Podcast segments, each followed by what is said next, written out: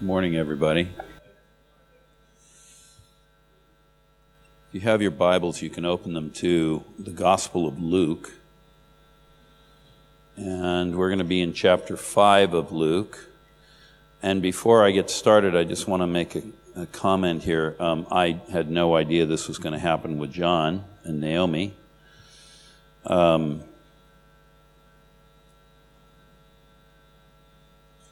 So, if it seems in theme, it's because the Lord orchestrated it.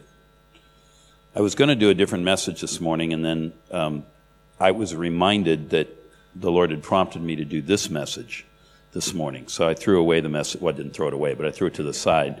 The message I was going to do to come back to the one that I'd originally thought I should do. So here we go. Gospel of Luke, chapter 5, verse 17. On one of those days, as he was teaching, Pharisees and teachers of the law were sitting there, who had come from every village of Galilee and Judea and from Jerusalem, and the power of the Lord was with him to heal.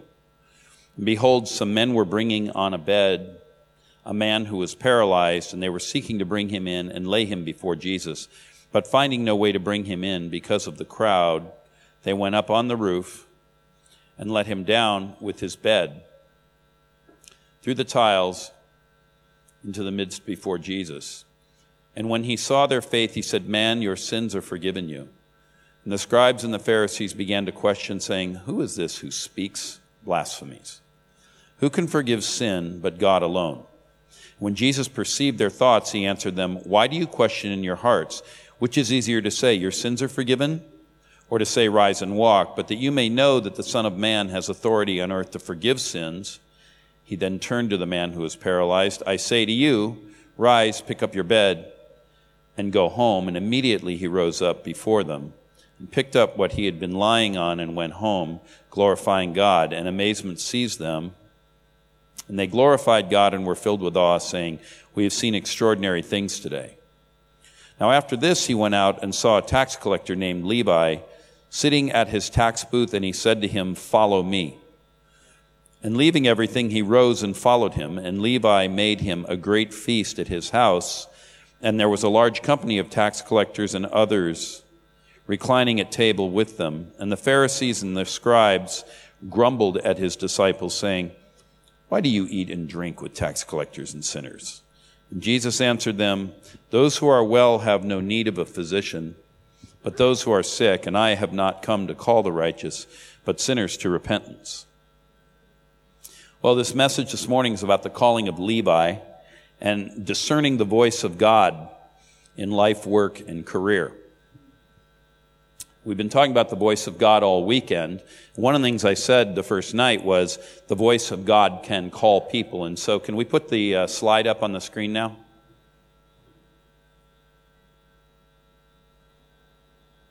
There it is. So this is the calling of Saint Matthew. It's a famous painting done by the Baroque painter Caravaggio. And I'm using the picture as a visual to help frame the conversation this morning. So in this picture, we have shadows of light and darkness. This is characteristic of Baroque period art. It's a specific technique called chiaroscuro, but we're not here to study art history. But that mixture, that interplay of light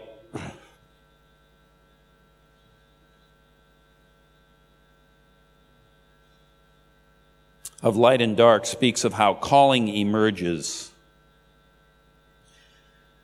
in the midst of light and darkness, in the midst of confusion, in the mix of life itself. Things are not always as clear as we might like them to be. We might say they're not always linear.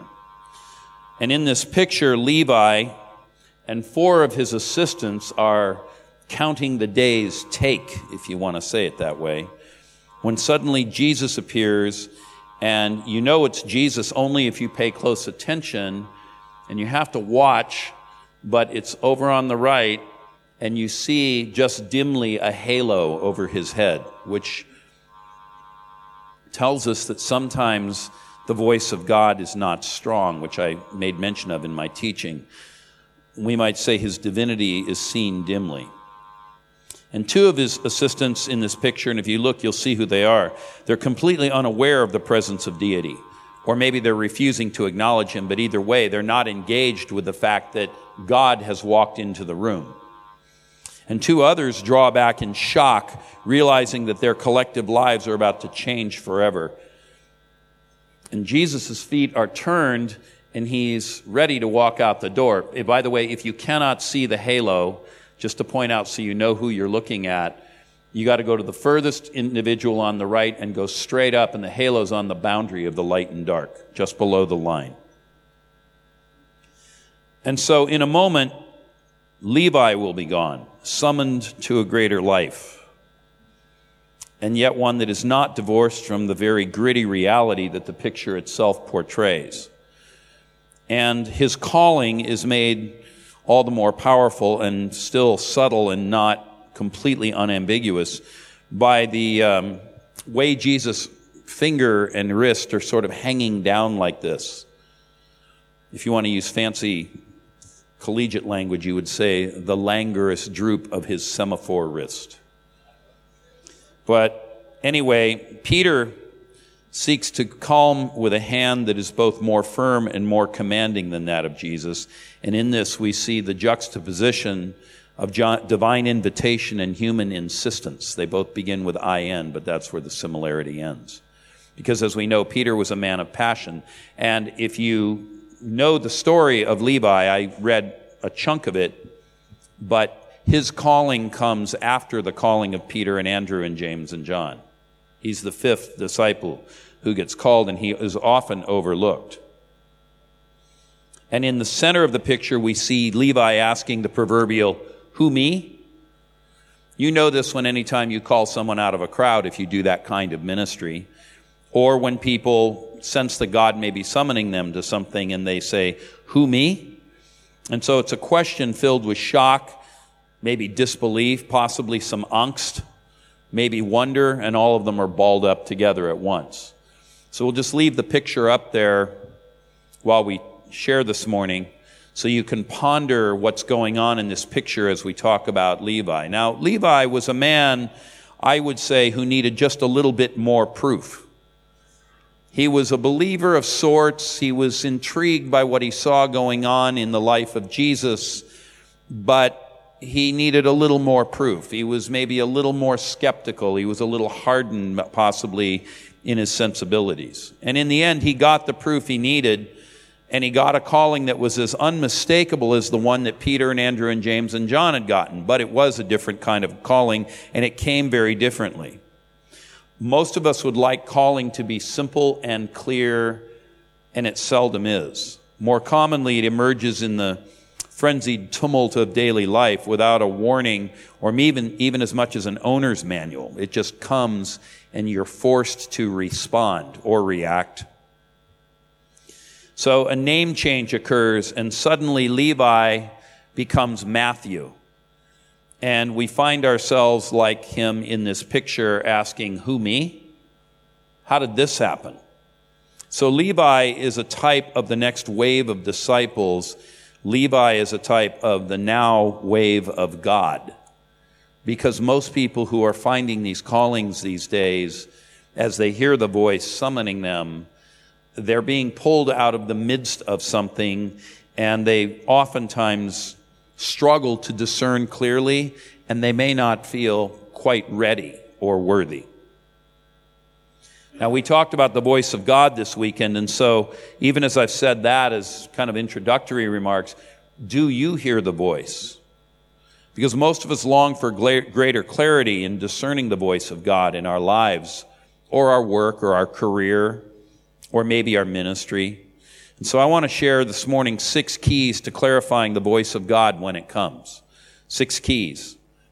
So when it comes, hopefully you'll be able to discern it. So the first question is this one: what on earth is God doing?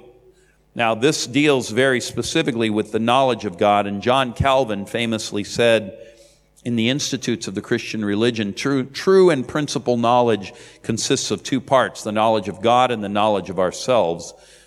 That is to say, we cannot know ourselves without knowing God, and we cannot know God without an understanding of ourselves. So it starts with this knowledge of God and the question, what on earth is God doing? Now, in the story of Levi that we read out of Luke, and there are parallel accounts in Mark chapter 2 and in Matthew chapter 9, you would expect that he would write about his own calling when he wrote his gospel.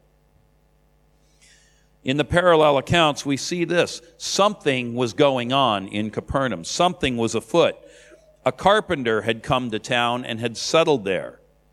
And everybody knew that this carpenter was there, but now this carpenter had healed a paralyzed man and the town was buzzing. Now, Capernaum was about the size of a suburban high school. So everybody would have been aware of what was going on. This was extraordinary news. It was exciting, but it was unsettling all at the same time. And one thing was sure, it was about to upset the status quo. When calling emerges, it upsets the status quo. Jesus said this, "My Father is always at work, and I too am working." I'm quoting John 5:17. Well, God is himself a worker, and he takes great delight in his work. It says that he saw all that he had made, and it was good. Well, Levi saw it too, and he was conflicted. He was conflicted because he had a profession, and it wasn't a particularly noble one. It was a good-paying one. But being a Roman tax collector meant that, among other things, you were a turncoat. You'd aligned with this overlord state against your own people. And he was being summoned out of a decidedly different occupation than the first four disciples had. They were fishermen. They knew something about catching fish, cleaning fish, and bringing fish to market. They understood supply chain. They got it when Jesus said, "I will make you fishers of men." They understood it was more than catching. But Levi, he's used to sitting in his tax booth. And in a way, he's kind of excluded from society. He's been sitting on the edge for a while, watching it all happen. But when Jesus called him, he invited him to join him in his work. And so with this, we understand that our callings, our work, whatever it may be, it's a participation in the work of God. So, for example, a farmer doesn't actually grow anything. A farmer puts seed in the ground. The farmer may create the environment so the seed can grow by dealing with weeds and whatnot. But to mix metaphors, a farmer is a midwife. And this is what we are as we serve the Lord and go about our own lives and our own careers and our own callings. We are midwives with God, helping, hopefully, if we're aligned with Him, to bring about God's work in the earth. God is looking for co-laborers. That's what the summons represents. Another example, a doctor is a participant in the healing work of God, but any doctor worth his or her salt will tell you, "I don't heal anybody. I don't know how to heal anybody. The body does what it does." So a doctor understands something of how God heals people. He may facilitate the process, but he knows in the end he's not the one who does the healing. So to facilitate the work of God means being a student of God and of his ways, and coming to, as I like to say, understand the ways of the Holy Spirit, so that no matter in what career we are engaged, no matter what work we do, we are able to partner with him. We could say develop a lifestyle of walking with God, but that somehow sells it short. I'm suggesting that in hearing the calling, hearing the voice, we become engaged in the work of God in the world. And so to discern what God is doing, ask this question. It's an important one. What captures your imagination about what God does? Because what captures your imagination is probably a good indication of where God is calling you. Now, this is a lot bigger than your hobbies, but it certainly could include them, because hobbies point us in a direction.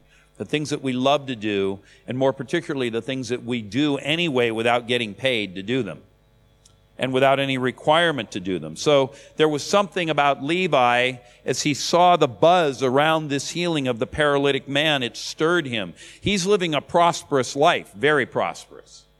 Jesus called another tax collector later. His name was Zacchaeus. And when he called Zacchaeus, Zacchaeus said, "Half of everything I have I give away, and I restore to anyone I've defrauded fourfold." What's the clear implication? He had a lot of money and could do so. And where did he get it? The very things that he was speaking of.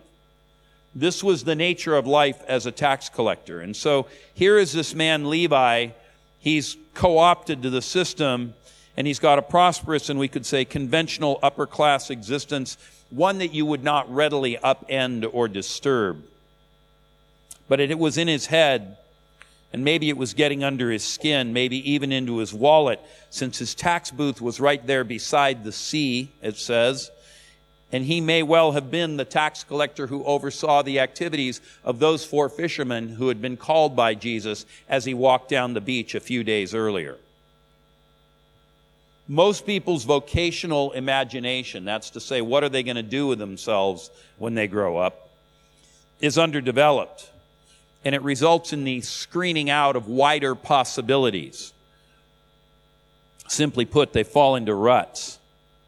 Now, in the picture that's behind me, Levi's two assistants on the left appear to have fallen prey to this. They're all about the task, and they don't realize what's going on. You know, they were in the same town that Levi was in as he's collecting taxes, as the buzz and the swirl about the healing of this paralytic comes to Levi's ears. Two of them are tone deaf, but there's something of what's happening in the healing of the paralytic that grabs Levi and begins to pull him. And then Jesus calls him aloud. So we want to widen our vocational imagination to allow for the expanse of God's work without, say, privileging one kind of work over against another. Now, most famously in church life, and this has gone on for centuries, people do this when they say, if you're truly going to serve God, you better be in the ministry.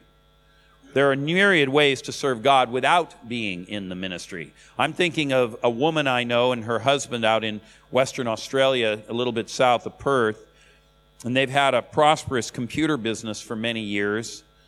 They're multimillionaires, self-made, but they're in the ministry. She preaches all the time.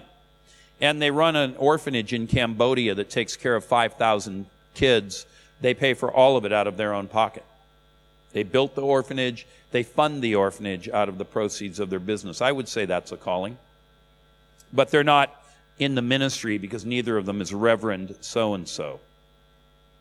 Many Asian American groups or Asian Australian groups have limited vocational imagination because they want their children to become, well, engineers or doctors or lawyers. And there's no room in that mindset for a tradesman's vocation or even as much as an academic vocation, let alone a religious one. And so just as I was encouraging you to open your ears to the wider ways that the voice of God comes as I was teaching this weekend, I would encourage you to do that even now with your own lives, no matter in what phase of life you may be, because if you didn't catch it, what happened to Levi, he's in midstream. This is not just some, 15-year-old trying to figure out what am I going to do when I grow up. This is a 30 or 40 or maybe a 50-year-old man who's got it all and he still knows he hasn't grown up yet. And there's something of what happened that begins to bother him, as I've already suggested, and it becomes the premise upon which he can now hear the Word of God. Well, the second question is similar to the first one. If the first one is, what in the world is God doing? The second question is, who am I? And this pertains to the knowledge of ourselves. Now, this is a highly underdeveloped area for many of us, but calling is often found where the intersection of the knowledge of God and the knowledge of ourselves occurs. So back to Levi, a miracle had occurred in the vicinity of Levi's tax booth, and everybody in town was talking about it. This act of God hadn't yet intersected Levi's world, but he knew about it, and like the slow dripping of water, or maybe if you like better, the bursting of a dam, it was about to do so. He'd seen four fishermen with their prosperous business get up and leave it all to go on this adventure with Jesus. And Levi must have been intrigued, maybe envious, possibly not, but for sure intrigued at what Peter and Andrew and Zebedee's sons had done, becoming Jesus' companions. But after all, he had a prosperous business to manage and Roman overlords to keep happy. And in fact, to walk away from this could be, well, let's just say expensive. And it may be expensive in ways that were not monetary. The Romans didn't take kindly to those who did not continue in their faithful service to the Republic. Well, besides, what does tax collecting have to do with working miracles? And so Levi probably couldn't even see a path to a life of miracles and service, but he underestimated himself. And so our greatest impediment to fulfilling God's call in our lives is when we take stock of ourselves and stop wishing we were someone else, and then maybe shaking our fist at God because we are not who we wish we were or who we think we wish we were. This is the nature of the human condition. We sort of get inside of ourselves and it all gets tangled up as we second guess anyway. And so to accept the voice of God in our world, to accept our vocation and our calling, is to come to a place of being free of wishing we were someone else, and we accept who we are. I'm taking that quotation from the writings of Saint Catherine of Siena. And this means that for this to occur, we have to repent of and lay down the sin of envy, which in classical Christian theology is one of the 7 deadly sins. People most of the time say pride is the deadliest. Well, if it is, then envy would be the second most deadly. And it's even enumerated as one of those that needs to be addressed in none other than the Ten Commandments.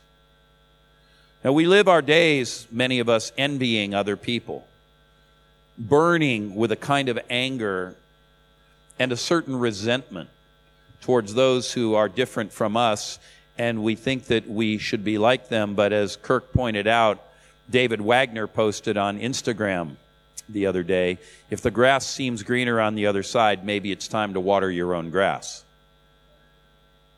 Which might mean take a serious look at the sin of envy in your own life. It's not one we talk about much in the church. We like to talk about sins of the external life, not the internal life, but it's the ones of the internal life that will eat you alive.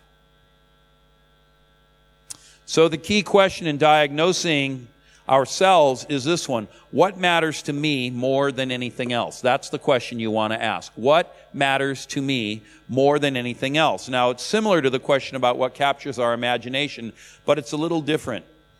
It's more than caring about something. It's caring in a way that we feel drawn to engage with it. We feel summoned. We feel called. And most people in the fourth wave, river stream, vineyard type churches are in them because somewhere, somehow along the way, they experienced something that they would attribute to God, or they heard about something miraculous that they would attribute to God, or they saw a prophetic word given and they knew it was God. But whatever, they had that intersection of the divine and the human, as I've already suggested, and they're looking for something more for themselves. They want to go deeper with that divine encounter, and these people knew encountering God might change them in their world, but they're willing to take that risk. They want to make a difference. They want to get involved. I would submit to you that's in somewhere deep down in the genetic code of the Vineyard movement. And so here's the subsidiary question that goes right with that. It's not the same question, but it's also important. What is it that makes you angry? Now, vocation cannot be fueled by anger. Let's be clear about that. But anger can help define vocation because it shows us where we are most particularly sensitive to wrongdoing and injustice. And oftentimes that area of sensitivity is the area to which God is drawing us. What ultimately fuels vocation, of course, is what is good, noble, excellent, worthy of praise in a particular discipline. But anger can be a diagnostic. I'm reminded of the story of the man who had leprosy. He comes to Jesus in Mark chapter 1, and he kneels down in front of him and he says, "Lord, if you are willing, you can make me clean." And most of our Bibles say, moved with compassion, Jesus said, "I am willing, be healed," and he is healed. But there's a manuscript tradition in the how do I say this succinctly on a Sunday morning? In the various manuscripts of the New Testament we have, there's a whole branch family of manuscripts that are all clustered together that say not Jesus was moved with compassion, but Jesus was moved with anger. Now, he wasn't angry at the man. He was angry at the man's condition. He was angry at the distress and the bondage the man was in, and that itself was a manifestation of the compassion that he had. And this is why I say pay attention to what makes you angry. But don't let the anger be the fuel you run on. So maybe another way of asking this same question is, what am I most passionate about? Passionate enough to get off my backside and do something about it. That would be a way of discerning calling. Here's the third question in discerning calling. So we've talked about what is God doing, and we've talked about knowledge of ourselves. Here's the third one. In what stage of life do I find myself? Now, stage of life matters very, very much. We discern and engage with our calling from God differently at different times in life, and we also draw upon our life experiences as we age because of the way God himself is. The fancy word for it is he is perspicacious, which really means he wastes nothing. John Wimber used to say, until a man is 50 years old, he really has nothing to say from a pulpit anyway. That might have been overstating it. But there is a truth that as we age, if we're walking with the Lord, we deepen. And many of the dots we couldn't connect in our 30s or 40s, we can actually connect in our 50s or 60s or 70s, and on it goes. So when we talk about the development of our lives, here's what happens. During the teen years and the 20s, adolescence and early adulthood, the number one question we're struggling with and trying to figure out is, will we leave home and differentiate? Will we become something other than our mother and father? And with it, will we take adult responsibility for our lives? Now, that may not sound very spiritual, but I assure you it is very spiritual. Because many of the sins people fall into are sins, and they take them out. They literally knock them off the course, and what they were meant to be never happens because many are called and few are chosen. They take themselves out because they've not successfully accomplished this business of, will I take responsibility for myself? And in traditional Western society, and I emphasize traditional because the West has changed and is changing. Most commonly, this happened through trade school or university, depending on, what you were targeting. And it forces and it enforces, so it creates and then maintains the separation between children and their parents. This is a necessary stage of growth. And as we grow, we become weaned from our daily contact and dependency upon mom and dad, and we find ourselves.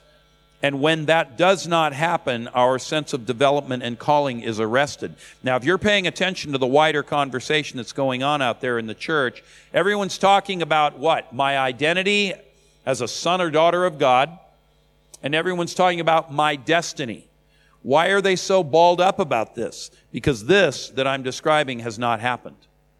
We want it to happen. It's a normal and healthy thing. That's not to say it's easy. No mama wants to watch her daughter or son go off to school or move out. And dad may not either, but usually dads manage the emotional a little bit differently. But it needs to happen. And today we have a whole crop of people. I guess I could point to you guys, but there are people that I run into as I travel who they are in an arrested stage of development. They're still in that teen and 20 period, even if their body is 30 or 40 years old. I'm thinking of a woman I knew. She was a Vineyard person, one of the most gifted worship leaders I've met ever in my life. I actually wrote a letter to Bill Johnson on her behalf. I said, we need to introduce her to Jesus culture. She was that good. Did I say she was a Vineyard person? And she had a problem. She was a woman with high needs. Not that that's bad, but it didn't have an outlet. And she started dating non-Christian men. And I warned her. I had a word from the Lord. The Lord woke me up in the middle of the night, and I warned her. Well, today she's a single mom, and her calling is on the rocks. That's what can happen. But do you know what drove her into all that? I was having conversation with her, trying to be some sort of a mentor or something.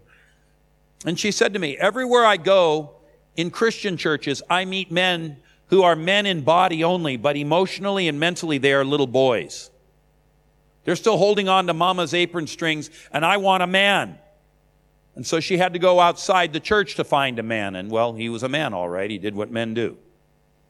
Did not end well.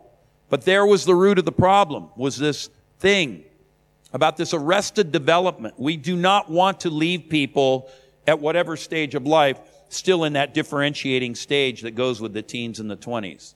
And by the way, lest you think women are exempt from this, there's a comparable problem of Christian women who are keening, fearful, and manipulative. It's not the same problem, but it goes on. And we have to grow beyond that so we don't get what we seek through those means. So if you are in this stage of life or you passed it already, but emotionally you're still there, embrace leaving the nest. Embrace the adventure. Know that God is with you. That's what Levi had to do. He had to get up from that tax booth and leave the life he had known to embrace the life he would know. And for a lot of people, that's hard to do. Second, moving into adulthood, the 30s and 40s. Will we recognize that we have limitations and we cannot actually become all things? Now, this may be limited by our intelligence, our training, our giftedness. There could be limitations. But even more than that, can we and will we focus? Will we become expert in something?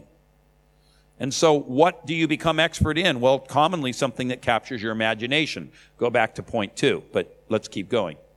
So in this stage, we stop wishing we were somebody other than who we are, and we develop the skills and the capacities to master the craft to which we are called. In some ways, it's like what was going on in the teens and 20s, but it's more nuanced because we take inventory. And we ask ourselves, what did we learn in that period of life, meaning the teens and 20s, that we're now going to hone and develop and refine now? And can we accept that there are some things we won't become? You know, for example, in baseball, not that you play a lot of it here, but it works. Players cannot learn to hit a fastball at age 30.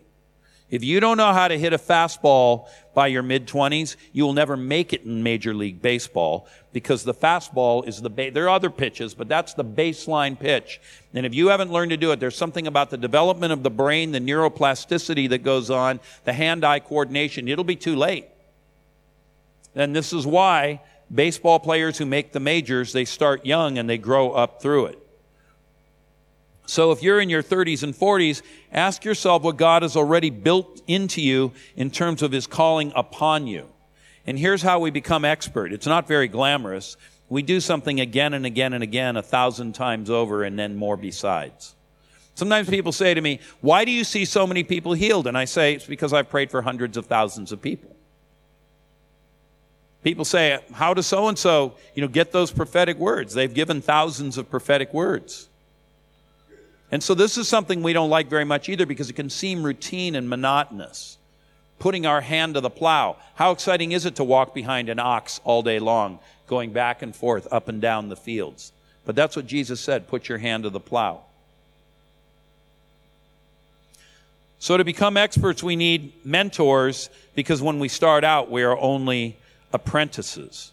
And for every vocation and calling, there is a window we do not want to miss. This is why we need to get our heads in the game. This is why if you're a parent or a grandparent and you've watched your children or grandchildren start to make bad choices in their teens and 20s, you panic because you realize there's a window and ultimately it will close. There's a little bit of play in that, I get it, but ultimately it will close.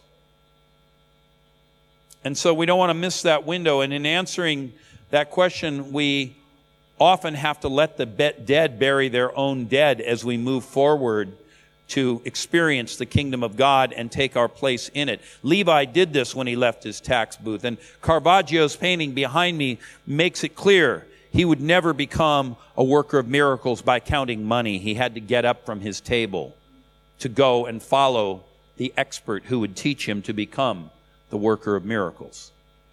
Now, in our later years, we could call them the golden years or senior years, but these are the 50s and 60s and beyond. These are the years that John Wimber famously said, until a man is 50 years old, he has nothing to say from a pulpit. I would just say this, if you study the way employers, high-level employers that engage search firms like Spencer Stewart and Comparable, the way they think about this, they know that the most productive years of a person's life are in their 50s and 60s, provided their health holds. And even their 70s, it's just that these days we tend to push people out of the workforce. But let me tell you, in the kingdom of heaven, you don't need to retire at 70, do you, David? But in these later years, these golden years, we let go of the levers of power.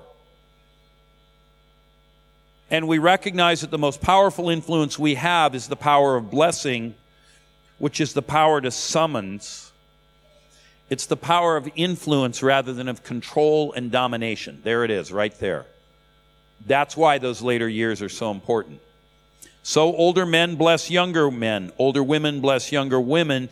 And when Paul says, and Kirk quoted this, fan into flame that gift that is in you through the laying on of my hands, he is actually referring to something bigger than impartation, although impartation is unquestionably present. He's also saying that Timothy cannot fulfill his calling without getting the blessing of Paul. And those who are older in the craft bless the younger so they can follow us. And so the key question in this time of life is, do the younger men have older men in their lives whom they bless, empower, and encourage? Can they name them by name? And similarly with women. Paul even says the older women should teach the younger. And so these golden years, these upper years, are pivotal, and the fullness of our career and vocation will have expression in empowering those who are blessed by us so they succeed. Now, if you think about people that we think of, say, as shrewd CEOs, or very, very gifted military commanders. They are not doing much other than, in a sometimes highly nuanced way, giving guidance to those who are a little below them, because they've reached the time in life where they've accumulated knowledge and their people skills are such that people want to follow them and be influenced by them. We want to grow into these kinds of people. I point this out, even though most of the people in the room aren't at this age, because if we don't know what we're aiming at, we'll never hit it.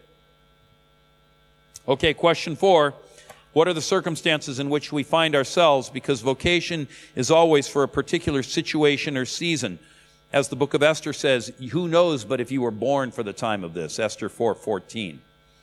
So the circumstances in which we find ourselves create natural boundaries and opportunities. And so calling is always found in the actual historical context and in settings, not in circumstances as we wish they were. We must become realists and deal with the circumstances as they are. We are not called to be Ferris Bueller, if you remember Ferris Bueller's Day Off. We might even say that vocation finds us just as, back to Levi, Jesus approached him and saw him at his tax booth in the scripture, or in Caravaggio's painting, at his counting table. It dispenses with the nostalgia for a different time.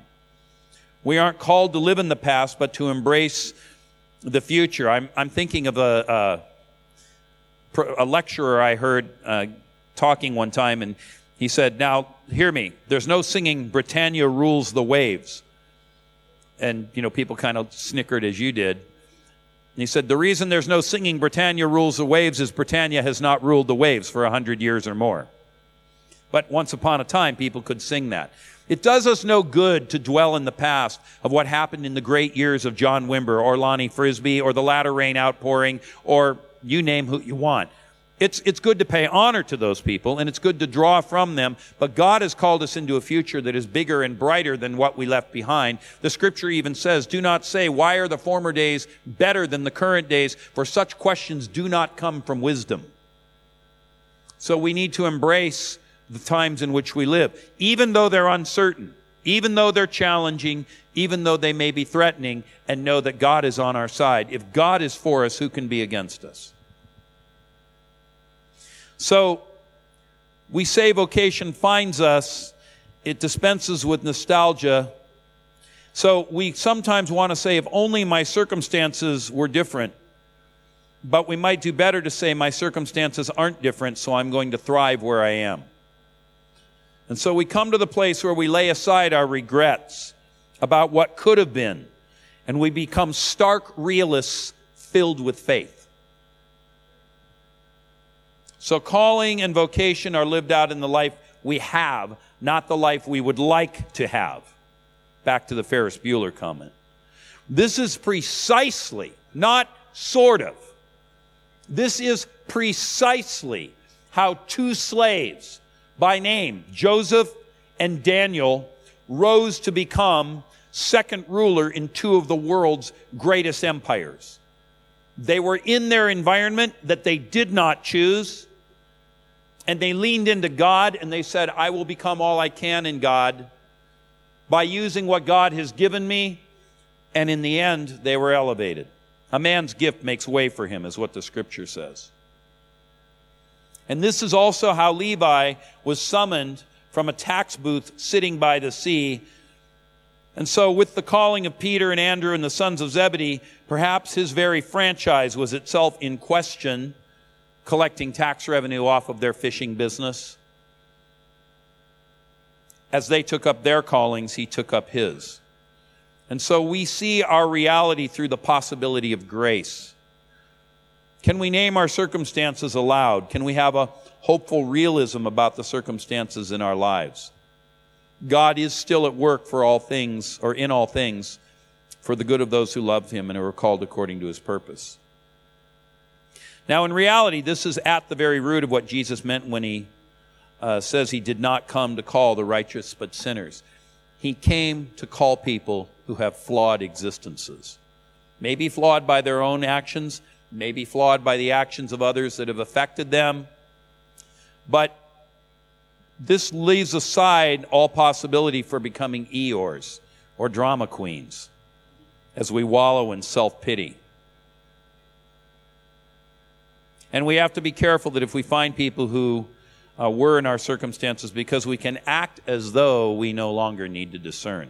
All right, number 5. Does our understanding of vocation incorporate the cross? Now, this is a peculiar bugbear for me because so many, I've been through kind of 2 moves of God now, maybe even 3 if you count Calvary Chapel. But I watched the Vineyard kind of ascend and crescendo. It's still going on, but I remember it in the glory years, and I'm now watching what's going on with this newer move of God through some of the other streams of the church. And the thing that always intrigues me is all the prophetic words that seem to come is everybody's going to have an intergalactic ministry. Nobody ever thinks about the local ministry. Nobody ever thinks about just maybe working in their own local parish or their own context. And you see this in the New Apostolic movement that's coming about, where everybody wants to plant a church, and as soon as it gets to 50, they leave that one in the charge of some pastor person, and now they're going to go out on the road. And they're going to be apostolic. And I think this is a path fraught with difficulty. The cross is not an afterthought. It is not an aberration of how God works. It is the divine pattern of how we live out God's work. The book of Revelation tells us the Lamb was slain before the foundation of the world. And with it, we understand that there will be suffering and difficulty and challenge and hardship and setback. Not that I want to be a downer here, but don't think for a minute that as you embrace your calling, it's just going to be a free ride. And a lot of times people think that it will be. And when the hardship comes, then they get frustrated. Well, Luke tells us that when Levi got up from his booth, he left everything. And so even in the celebration that we see in Matthew's party, described more fully in Matthew chapter 9, which we did not read, there is still loss. There is still the knowing of what is being left behind, of the comforts and conveniences that are no longer there, of the favor of the Roman officials, possibly the certainty of death. Matthew, by the way, did die a martyr preaching in Persia some years later. Jesus says, if any man would follow me, let him take up his cross and follow me. Not live in the green room and get the 5-star dinner and then fly in first class as you go to the 5-star hotel. But a lot of what people think of as ministry these days, particularly if you're paying attention to social media, you would be forgiven for thinking that that's what it's all about and craving it because in so many words you become a lesser God. Jesus said, take up your cross and follow me.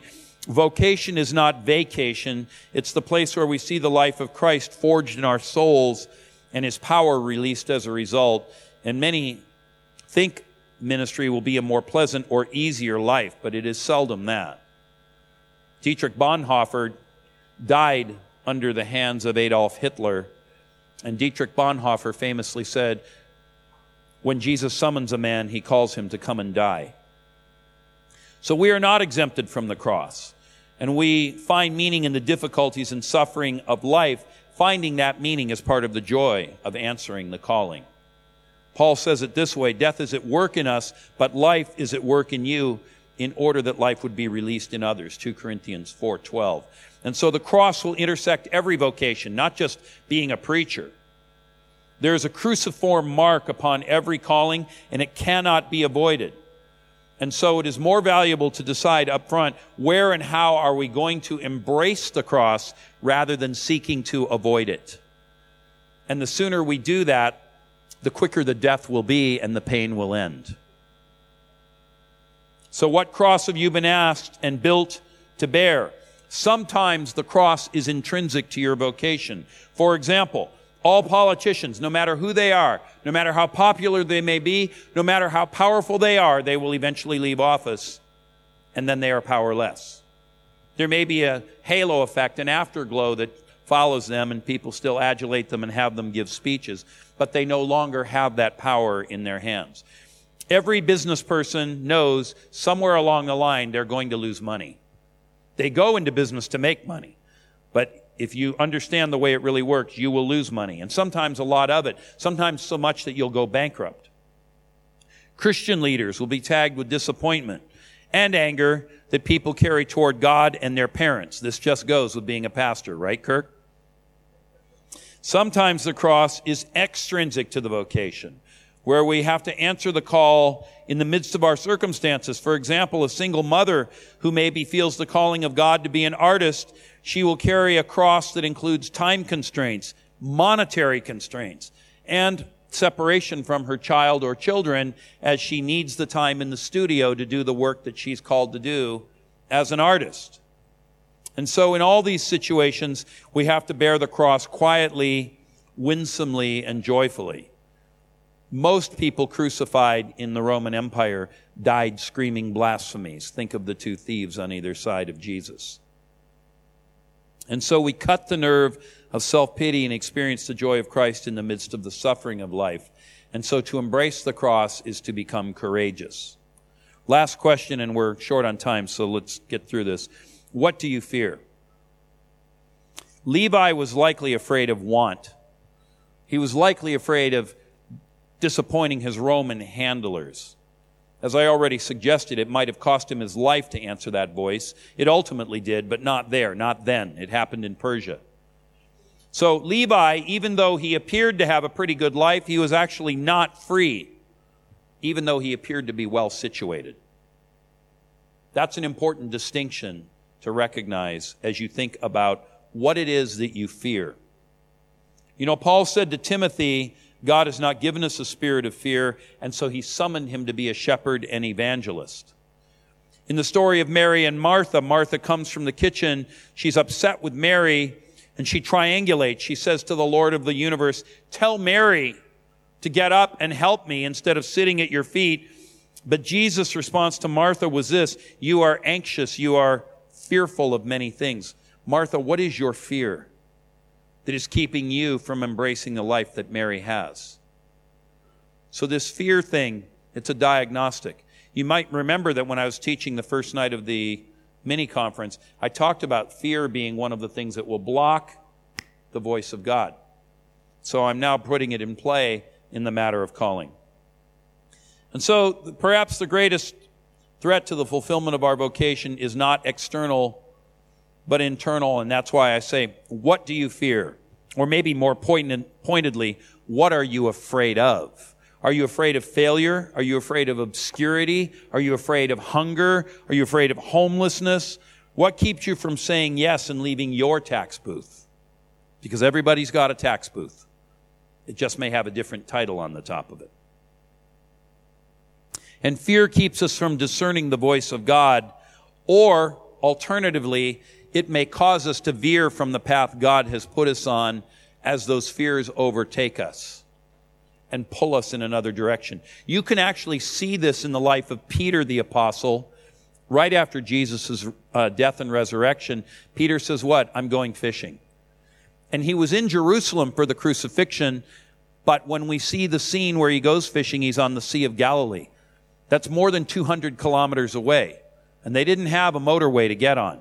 It took him days of intentional travel to get there, and Jesus comes and pulls him out of the boat yet again. Follow me again, and I will make you a fisher of men. The summons comes to Peter in the same way. And so in the end, we have to embrace, take ownership, responsibility for our own vocation. If we don't, we will flinch, we will veer off course from following God as we were meant to, and I might even say uniquely created and shaped to. What Kirk does, you can't do. But what you do, he can't do. This is the nature of it. So no one can do it for us. Our friends can help us with encouragement, questions, maybe the occasional rebuke. But perhaps that's why Levi had his friends come to his party. They were there to affirm in him what he had known all along was in himself. And as a tax collector, he was being untrue to himself. So do you have someone who will help you get along? It might be someone half a generation older or more, or one or two peers, but these people will give you time and they will refuse to flatter you. Well, let's wrap this thing up and land the plane. Peter, Andrew, James, John, they were already confirmed in their calling to follow Jesus when Levi received his. He was a middle-class administrator of some sort and a turncoat living on the edge of Jewish society. He was not, like Peter and Andrew and James and John, a tradie, a blue-collar Jewish nationalist, entrepreneur. Levi was different. He had no peers or brothers beside him when he was called, and yet he went on to evangelize Persia, as I've said, and to write a gospel. And I just wonder how many Levis are in the house today who have been hearing the voice of God repeatedly, and by giving you these 6 questions, I've given you diagnostic tools to help clarify that which the voice has been speaking to you, maybe for months, possibly for years, for some of the older ones, maybe even for decades. Well, if you're a Levi, today is the day to heed the call, join the party, and embrace the future. It's time to get in the game. Amen.